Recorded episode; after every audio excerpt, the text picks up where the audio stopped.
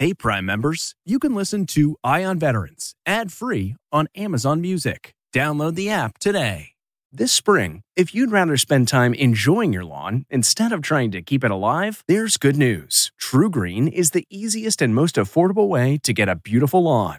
All you have to do is water and mow, and they'll do the rest weed control, fertilization, aeration, and even some things you might not even think of. They'll do all of it, while you can do literally anything else. With TruGreen, you can have your lawn looking as good as a putting green. That's not hyperbole. TruGreen is the official lawn care treatment provider of the PGA Tour. TruGreen offers a satisfaction guarantee, and they have a verified best price promise, which guarantees you the lowest price with no compromise on quality. You do you. Let TruGreen do your lawn care. Visit trugreen.com to get the best lawn at the best price with the best people guaranteed. This episode is brought in part to you by Audible, your go to destination for thrilling audio entertainment. Whether you're looking for a hair raising experience to enjoy while you're on the move or eager to dive into sinister and shocking tales, Audible has an exclusive collection of thrillers from best selling authors that will keep you on the edge of your seat like James Patterson's first audio only thriller, The Coldest Case. Experience stories like never before, where every chilling detail is brought to life by captivating sound design. Plus, as an Audible member, choose one title a month to make yours forever. And now, new members can try Audible free for 30 days. Just visit audible.com slash WonderyPod or text WonderyPod to 500 500. That's audible.com slash WonderyPod or text WonderyPod to 500 500.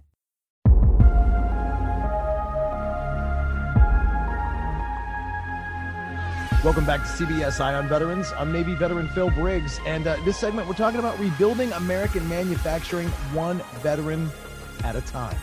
And that's actually the slogan of Workshops for Warriors from San Diego, California. It's a nonprofit school that offers nationally recognized credentials in welding and machining to enable veterans, transitioning service members, and other students to successfully be trained and placed in advanced manufacturing career field. And uh, joining us to talk a little bit more about it, our friend, uh, repeat guest to the show, Navy veteran Hernan Luis y Prado, and uh, Devil Dog veteran Marine Corps Sean Weaver, former avionics tech, now talking about welding and machining. Gentlemen, welcome both to the show. Thanks for having us. Appreciate your time. Wow, where do we begin? Um, we're talking about the economy lately, and we're hearing a lot of stuff about all this infrastructure, and you know whether or not they'll ever agree on uh, making any sort of significant legislation in Congress is another story. But should they put forth something that's kind of big, um, this really opens the door to a lot of opportunities for people with welding and machining type backgrounds. So let's kind of start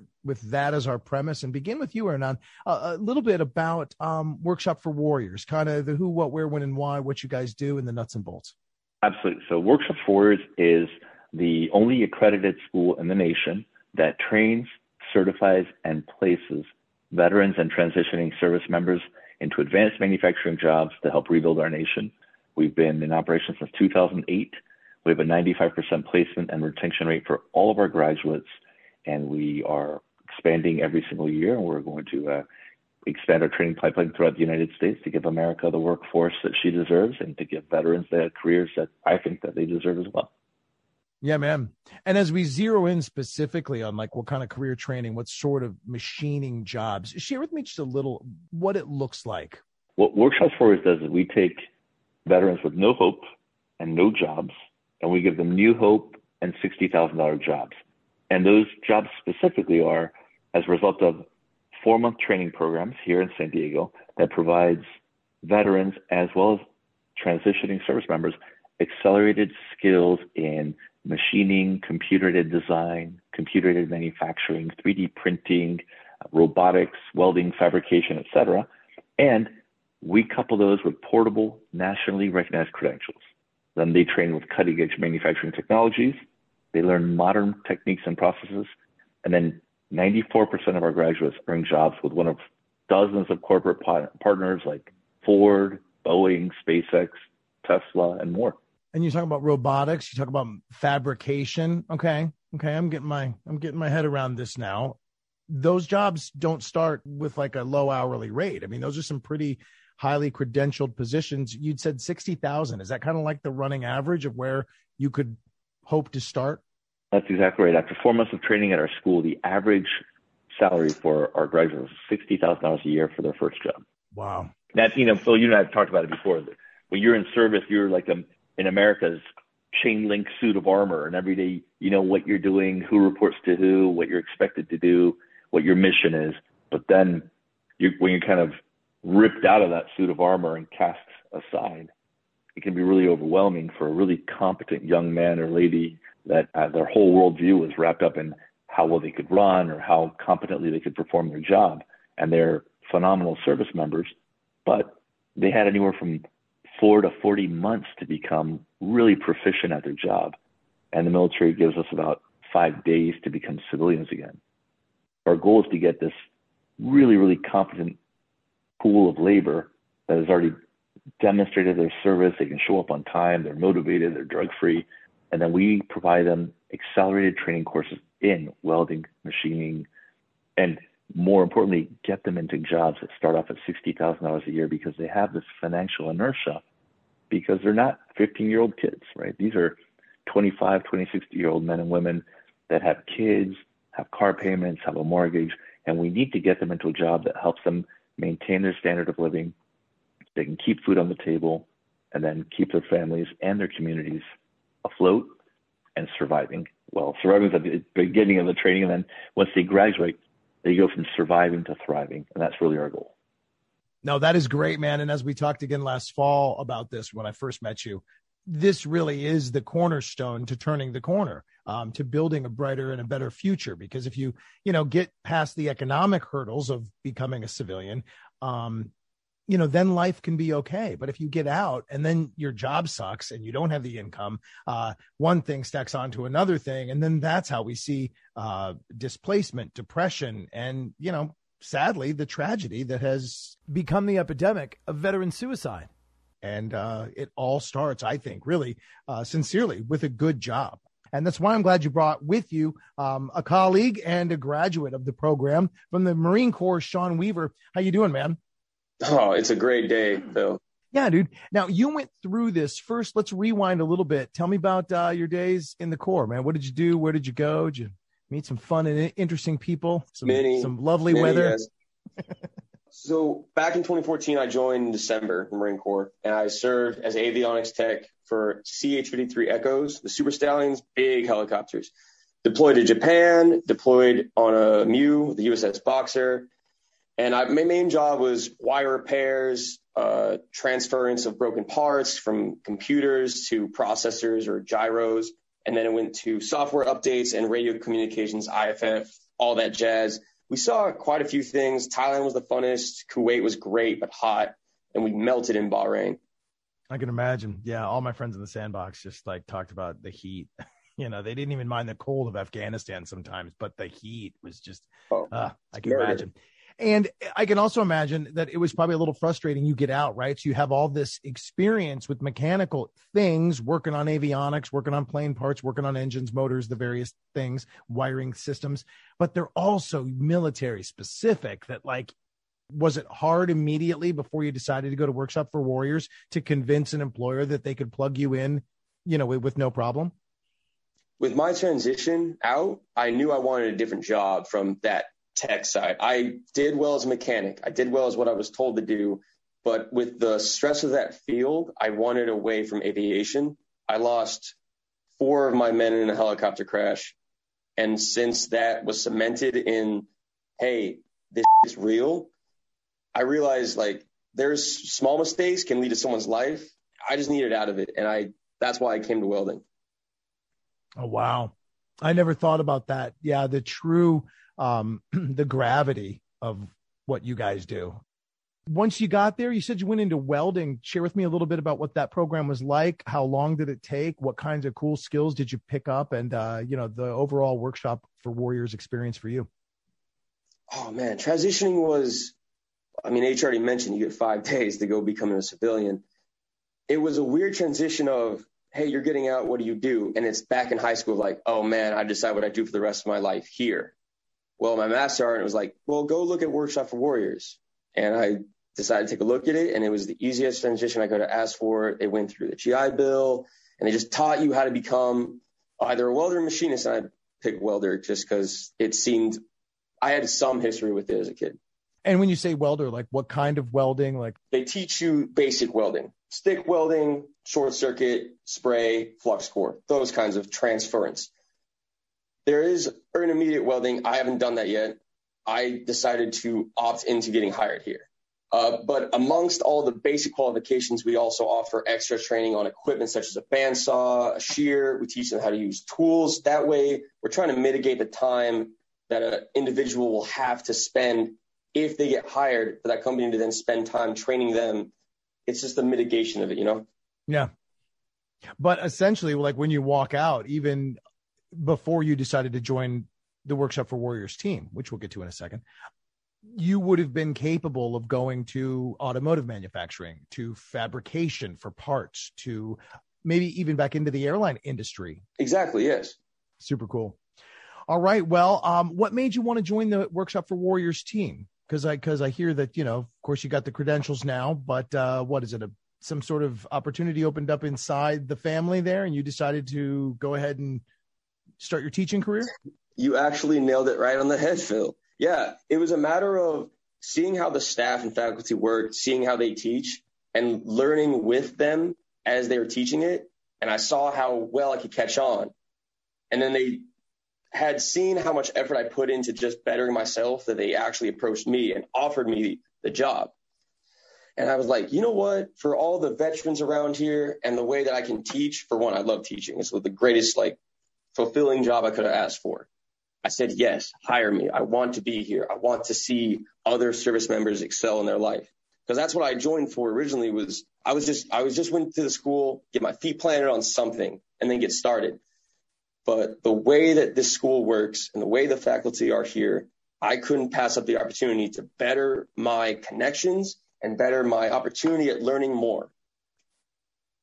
Mm, so well said, Sean, and appreciate it, man. Thank you for sharing your story there and uh, I think it's key with this entire program that I see that there's veterans doing the teaching because not only are you capable of teaching the material or teaching the trade or the skill or the actual thing that they have to learn, but you get them as people. You get what they might be dealing with. You get their backstory, and um, you know you can sort of lend a set of veteran eyes to helping guide them down the path as well. And um, you're a Marine at heart too, which is kind of cool because you can handle some ball busting, which is uh, nice. I mean, Phil, you get it. Like you see all these guys, you have all these interviews, you get it. Like all these guys come through here, and everyone has a story. Let's talk big picture now, Hernan. Um, we're training up all kinds of vets. We're getting them on the right road. They've got this, uh, they've got this machining, fabrication, welding background certification, nationally credentialed certification. But I'm looking now at the way of America, and it just still seems like I don't know. Everything I go to Walmart and see is made in China. Uh, American manufacturing, kind of where are we with that? Are are these jobs picking up and hiring now? Uh, we're coming out of a, a, weird year with COVID, where like you know everything from you know, accounting to Applebee's shut down for an entire year. Where's American manufacturing at? Is it a bright future for these guys and gals? I think it's an exceptionally bright future for all of our graduates as well as for America because American manufacturing is suffering from a severe shortage of talent. And I think the COVID bubble really helped us understand that we have to put national resiliency and national infrastructure and national capability ahead of profits. And when we realized that we didn't have face masks, we didn't have personal protection equipment, we don't have chips, we couldn't make our own medication, all of a sudden it was a massive wake up call for America that said, oh, wow, as effective or as nice as it was to have other countries manufacture these things, which we didn't want to make internally, we can no longer be beholden to other nations for our national security, for our health, for our defense, and for our economic viability. And I don't, I, I think last time we talked, I told you that we have 2.3 million unfilled jobs due to lack of skilled labor, and that's rising another 2.1 million in 10 years. This jeopardizes $1 trillion in economic output and it makes us vulnerable to supply chain logistics issues, which we're seeing right now with new car prices, we're seeing now with innovation. So it, it's a complicated issue, but in short, we need to create additional well, training pipelines or to expand workshops for warriors as a national scaling pipeline for training because American manufacturers need the employees to continue building, to continue innovating, and to reshore all of these manufacturing technologies, products, and infrastructures that have been outsourced for far too long. Once we do that and we're in steady state operations, you're going to start seeing that not only will the price point for those items come down, but America's ability to innovate will be turbocharged like never before. You're right. When we got down to the PPEs or we got down to hand sanitizer, uh, companies were like, "You're right. We don't want to wait for XYZ corporation to build this in their Mexico plant or wherever it was done cheaply before. And what we started seeing uh, was it Anheuser-Busch. Remember, they, they started making alcohol for hand sanitizer. You saw um, personal protective equipment coming from various industries and manufacturers domestically that we'd never seen do that before. So I agree with you. And that sounds absolutely awesome. Uh, none of us have a crystal ball, but as you're in this industry, um, have you heard any murmurs or any things about companies and their ability to maybe increase bids on jobs and develop new jobs based on Biden's Made in America plan? Biden plan is very ambitious and it's great. However, it's lacking a massive foundational underpinning, which is the nationally scalable training program. Without that, you're dead in the water. And that's why I'm, I'm very happy to say that Workshops for Warriors can be the key to that puzzle piece. Without training, you won't get the people that you need. Without the people that you need, you can't get the effects that you need as a nation or that the, the, the population demands. It's not the jobs, just like we used to say, it's not the jobs, stupid. It's not the jobs, it's not the people, it's the trainers and the training pipeline. And that's where Workshops for Warriors, like the Marine Corps said, right? We are most ready when the nation is least ready. Very cool. And I know you don't build things like buildings or bridges or even heavy industry equipment that it takes to build said buildings and bridges without well trained welders, machinists, fabricators, and uh, all the good stuff you can get there at Workshop for Warriors. Where do I learn more? And if I'm like Sean, you know, I'm a I'm a devil dog looking for a break. Where do I find out where to get it? Well, I'd say two things. One is go to wfw.org. That's whiskey, foxtrot whiskey.org or call us at 619-550-1620. And what I would tell the, the veterans and transitioning service members that are out there is you are not alone. We're here to help you. And all you have to do is reach out and you'll get the support that you need. But you're not alone. And if you're willing to commit and help our nation in a different way, then we would love to have you. And together we can rebuild our nation and make it stronger than ever such good news out there. I appreciate both of your time today. And uh, Sean, one last question, man. I noticed as we started the call here, you got a nice operator beard working. Uh, is, can you keep that thing there at Workshop for Warriors? Are there grooming standards? there are grooming standards here, and I keep it trim. I'll, I'll say that. I don't want to show up because it's I gotta have my face on all day. You know, it's also like also a hazard. You don't want to get it caught on anything metal or burn from the sparks exactly what I was thinking, man. exactly. Uh, thank you both so much for your time. Workshop for Warriors, Navy and Marine Corps veterans doing it to it, man, getting it right. Thank you guys so much. Thank you, thank you so much for your time.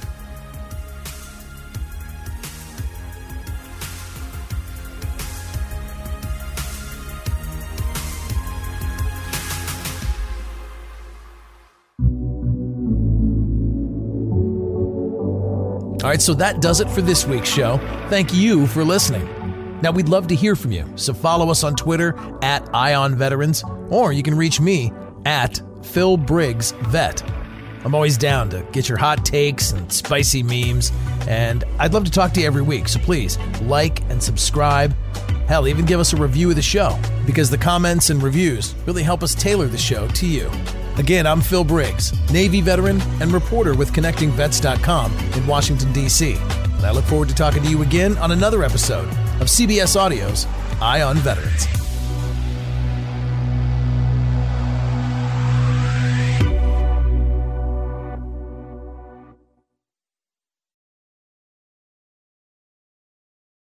Hey, Prime members, you can listen to Eye on Veterans ad free on Amazon Music. Download the Amazon Music app today. Or you can listen ad free with Wondery Plus in Apple Podcasts. Before you go, tell us about yourself by completing a short survey at wondery.com/survey.